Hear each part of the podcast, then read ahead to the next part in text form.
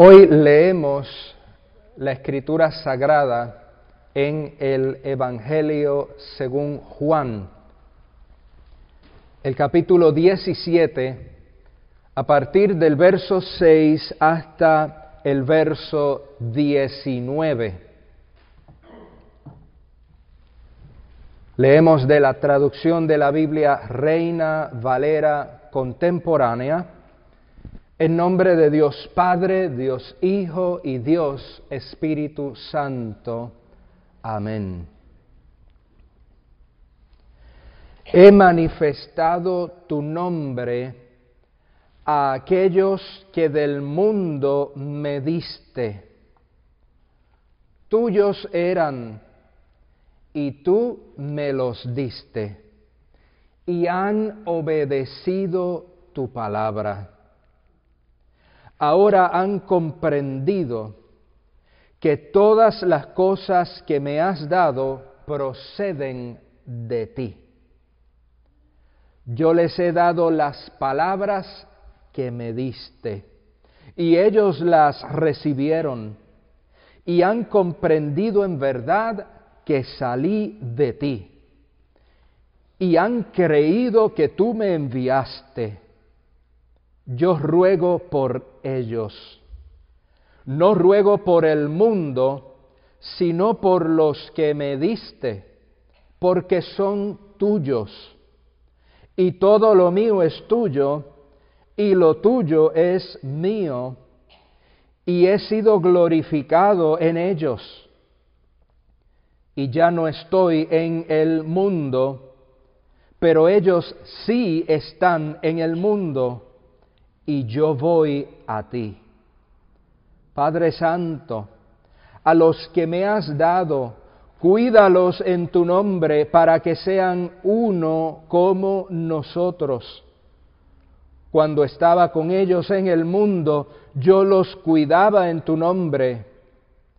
A los que me diste, yo los cuidé, y ninguno de ellos se perdió sino el hijo de perdición, para que la Escritura se cumpliera. Pero ahora voy a ti, y hablo de esto en el mundo, para que mi gozo se cumpla en ellos mismos. Yo les he dado tu palabra, y el mundo los aborreció, porque no son del mundo, como tampoco yo soy del mundo. No ruego que los quites del mundo, sino que los protejas del mal. Ellos no son del mundo, como tampoco yo soy del mundo. Santifícalos en tu verdad. Tu palabra es verdad. Tal como tú me enviaste al mundo, así yo los he enviado al mundo.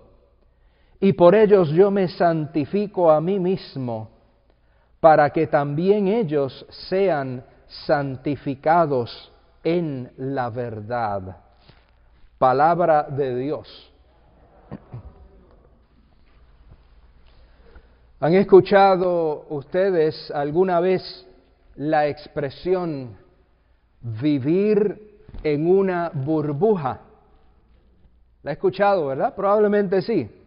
Probablemente quizá usted la haya dicho también. Vivir en una burbuja. Se trata de una expresión idiomática para referirse a la gente que vive en su propio mundo, aquellas personas que andan desconectadas de las circunstancias que les rodean, muchas veces en una fantasía que les aleja de su entorno, como si estuvieran tratando de protegerse de esa realidad. Vivir en una burbuja. Vivir en una burbuja. Esa es la expresión que venía a mi mente una y otra vez mientras estaba leyendo y estudiando, preparándome para la reflexión de hoy. Hemos llegado al último domingo de la temporada de Pascua de Resurrección. Y como cierre de esta importante temporada litúrgica, el leccionario común cada año nos invita a considerar alguna porción del capítulo 17 del Evangelio según Juan. El escenario que presupone esa narración es la última noche de Jesús con sus discípulos y amigos cercanos antes de ser arrestado, enjuiciado, torturado y ejecutado por las autoridades religiosas y políticas de su tiempo.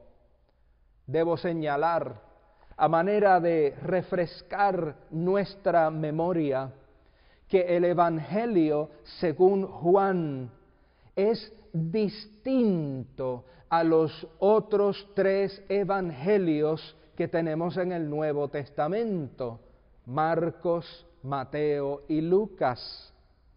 A esos tres, Marcos, Mateo y Lucas, se les conoce también como evangelios sinópticos, porque se parecen entre ellos mismos.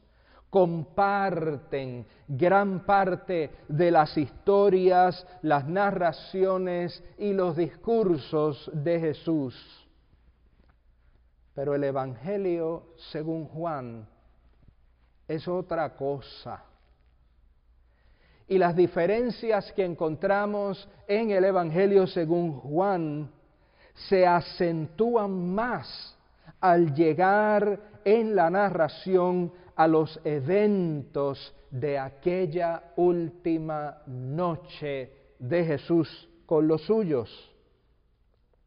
Donde los evangelios sinópticos presentan a Jesús como anfitrión, compartiendo la cena de Pascua y reinterpretando los símbolos del pan y el vino, el Evangelio según Juan presenta a Jesús quitándose su túnica y vistiéndose como un esclavo y lavando los pies de sus discípulos. Y eso usted lo puede encontrar en el capítulo 13 de Juan. Mientras los evangelios sinópticos nos ofrecen unas narrativas breves que se limitan a unas pocas palabras y pronunciamientos de Jesús en ese entonces, el Evangelio según Juan dedica cinco capítulos a discursos y enseñanzas del Maestro en preparación a los discípulos para lo que iban a enfrentar, para lo que les esperaba en el futuro inmediato y a largo plazo, preparándolos particularmente para su ausencia física entre ellos.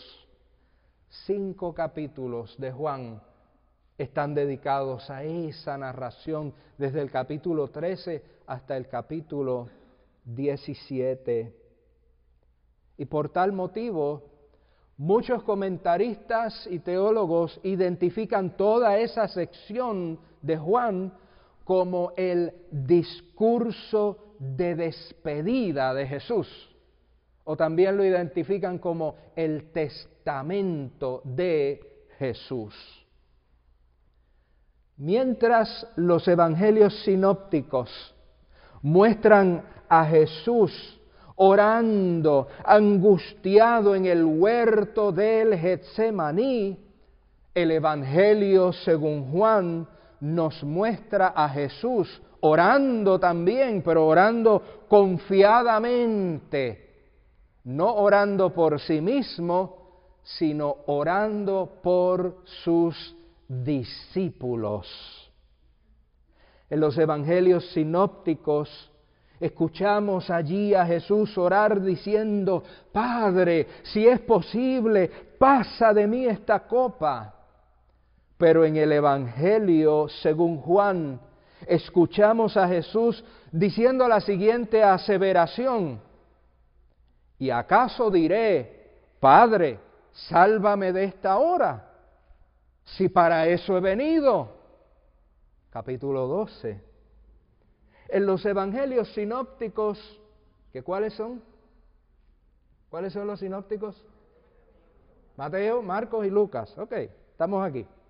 En los evangelios sinópticos, la crucifixión es el momento de tortura y humillación extrema de Jesús, ejecutado como reo enemigo del Estado, del poder imperial.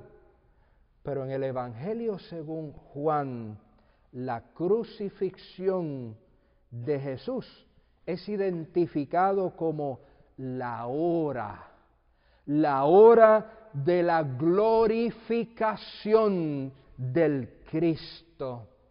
Es en Juan el momento cumbre de la revelación del carácter de Dios, donde la humanidad ofrece violencia y opresión, la divinidad está mostrando hasta dónde es capaz de llegar en nombre del amor. En el Evangelio según Juan, la crucifixión es el triunfo y la entronización del verdadero rey mesiánico. El pasaje que hoy leemos puede sonar un tanto complicado por la abundancia, particularmente por la abundancia de lenguaje figurado, de expresiones poéticas y de constantes repeticiones, algo que es muy característico del estilo del Evangelio según Juan. A través de sus páginas vemos que el autor toma conceptos y los elabora y juega con ellos como si los estuviera tejiendo. Recientemente habíamos observado esa característica de Juan al leer el discurso que trataba sobre la vid y los pámpanos. ¿Recuerda eso? Lo leíamos hace como 2 o 3 semanas atrás. Y allí el discurso hace eso, toma el concepto y lo repite de una manera, lo repite de otra y lo va tejiendo. Y por esa razón, para no enredarnos en el tejido, hoy vamos a enfocar nuestra atención en uno solo de los varios conceptos que allí encontramos: el mundo. El mundo. Haciendo una relectura del pasaje, podemos ver que el término mundo es mencionado no 3 ni 4 veces, sino en 15 ocasiones. Son tantas las veces que se repite la palabra mundo en tan pocos versos que fácilmente nos pudiera parecer confusa. No obstante, es indispensable prestarle atención, tomando en consideración la distancia que hay en tiempo y espacio y cultura que separa nuestro contexto del siglo XXI occidental con el contexto del siglo I en el Medio Oriente. En español o en castellano, la palabra mundo es de diversa utilidad, es de múltiple significación, es decir, suele tener varios significados, y de ellos los de uso más frecuente son mundo, cuando nos referimos al planeta Tierra, que es uno de los cuerpos celestes esféricos que giran alrededor del Sol.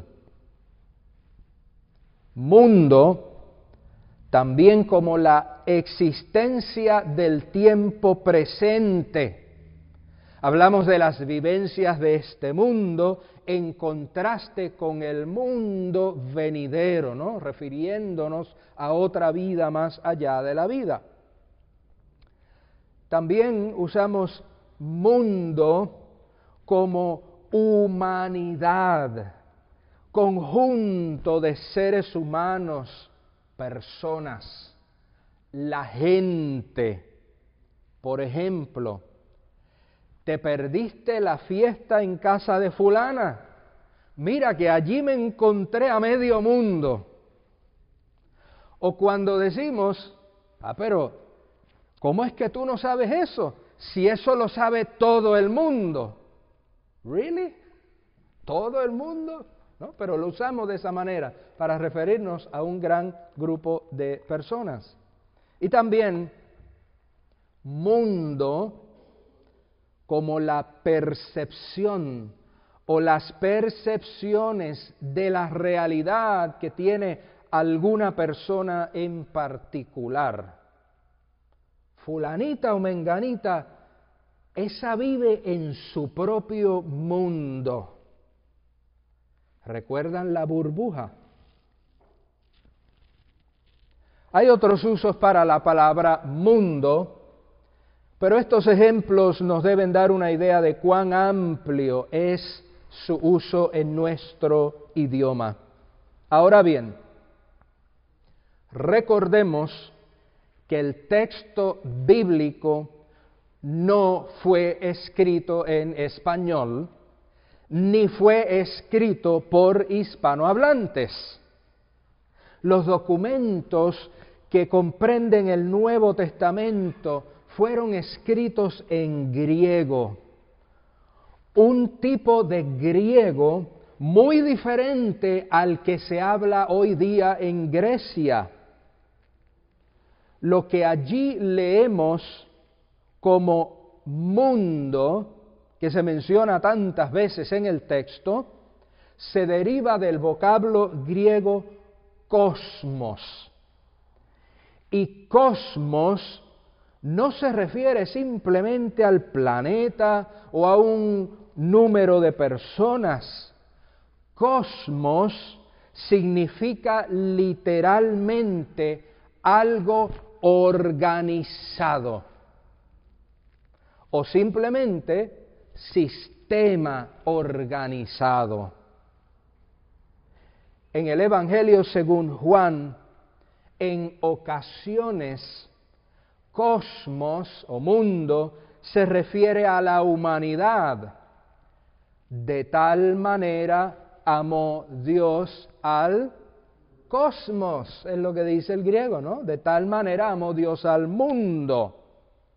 Y en ocasiones, en el Evangelio según Juan, el término acarrea una connotación negativa, refiriéndose al sistema social o al orden comunitario que lleva una ruta diferente, el estilo de vida que lleva una ruta distinta al orden y la voluntad divina.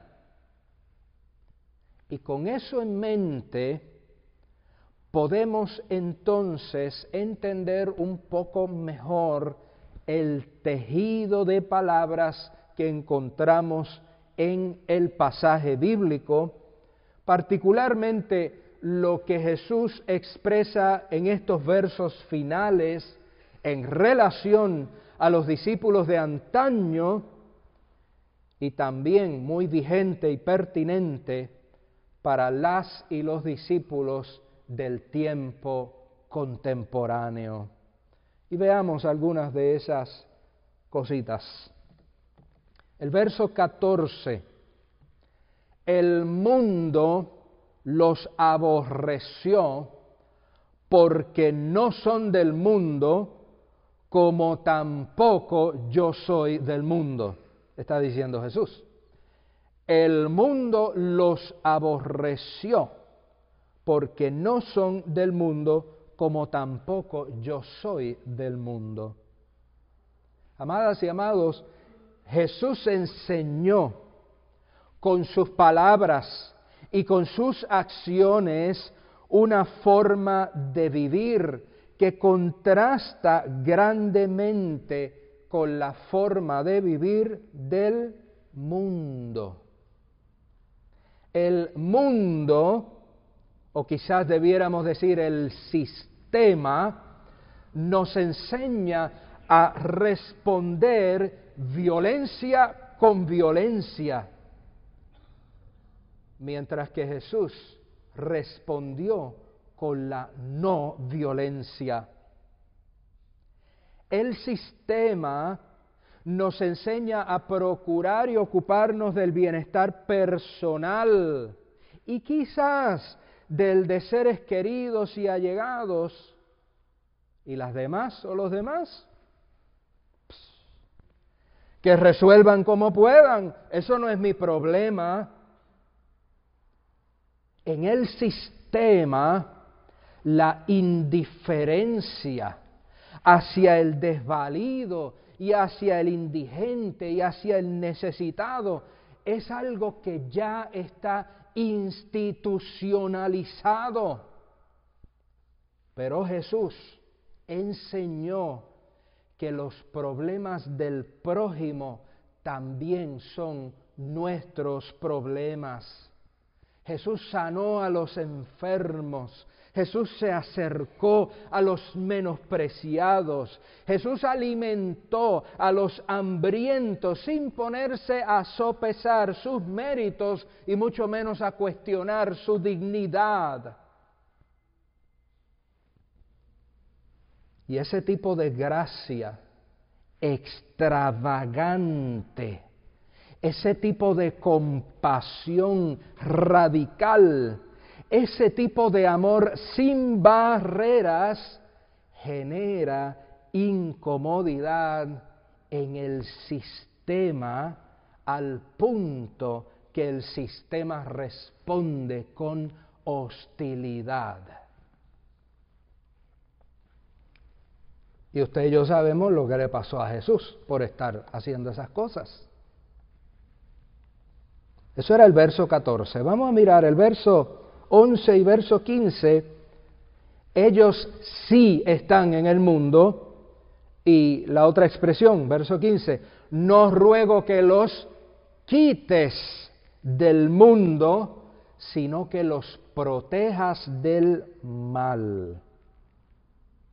No ruego que los quites del mundo, sino que los protejas del mal.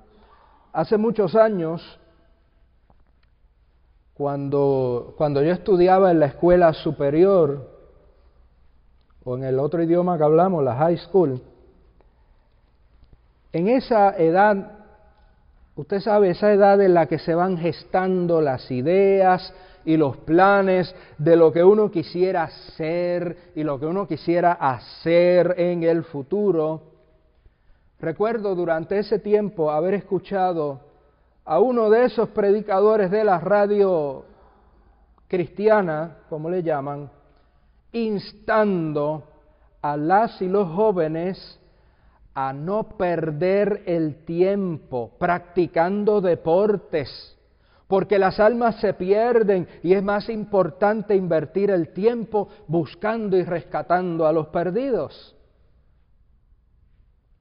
También aquel predicador exhortaba a la juventud, oiga qué barbaridad, exhortaba a la juventud a no ingresar en estudios universitarios, a no matricularse en la universidad, porque es que el regreso de Cristo, según él, era inmediato y era mejor, decía él, que Cristo cuando llegue no nos sorprenda en las cosas del mundo.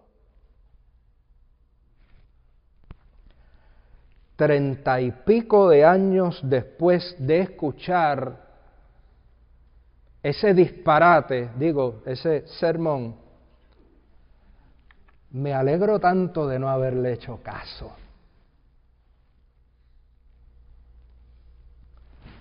Porque jugué lo que me dio la gana. No era bueno, pero jugaba baloncesto y béisbol. Me enamoré y me casé y estudié. Amadas y amados, cuidado con esas teologías escapistas que muchas de ellas se cuelan hasta en nuestras congregaciones presbiterianas. Cuidado con la religiosidad de la burbuja. Recordemos las palabras del Señor: no ruego que los quites del mundo, sino que los protejas del mal. El verso 18, tal como tú me enviaste al mundo, dice Jesús, tal como tú me enviaste al mundo, así yo los he enviado al mundo.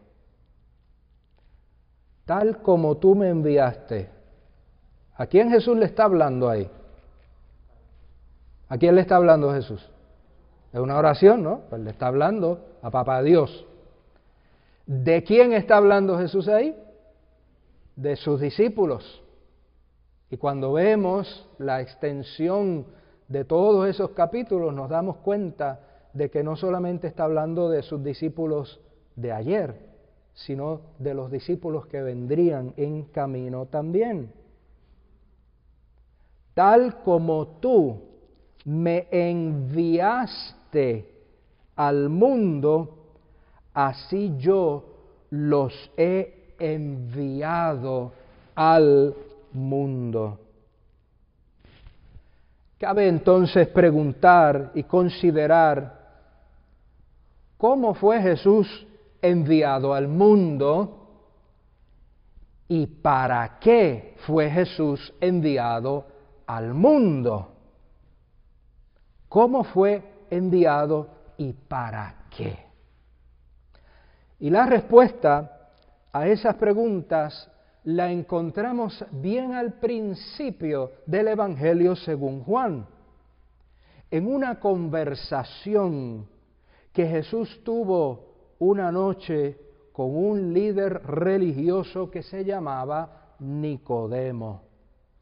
Y allí Jesús indicó lo siguiente: Dios no envió a su Hijo al mundo para condenar al mundo, sino para que el mundo sea salvo por él.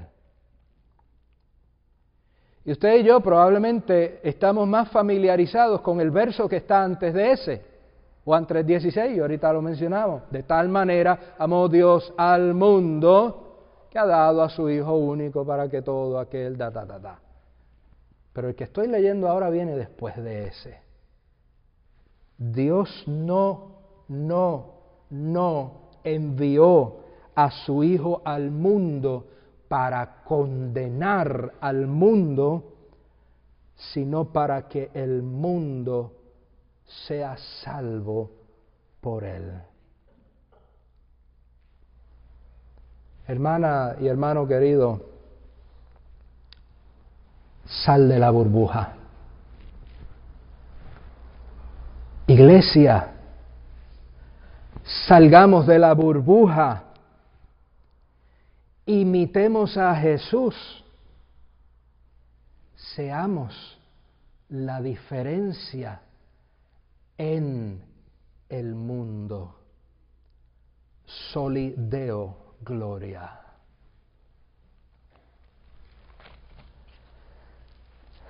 Amado Señor, líbranos de los escapismos y los encierros. Ayúdanos a ser como Jesús. Líbranos de nuestras propias burbujas de religiosidad desconectadas del sufrimiento y el dolor ajeno. Ayúdanos a ser y actuar como Jesús. Líbranos de esas actitudes condenatorias que tanto están caracterizando a la cristiandad últimamente. Ayúdanos a ser como Jesús. Así oramos, Señor, así creemos. Guíanos por el camino de tu reino. En Cristo. Amén y amén.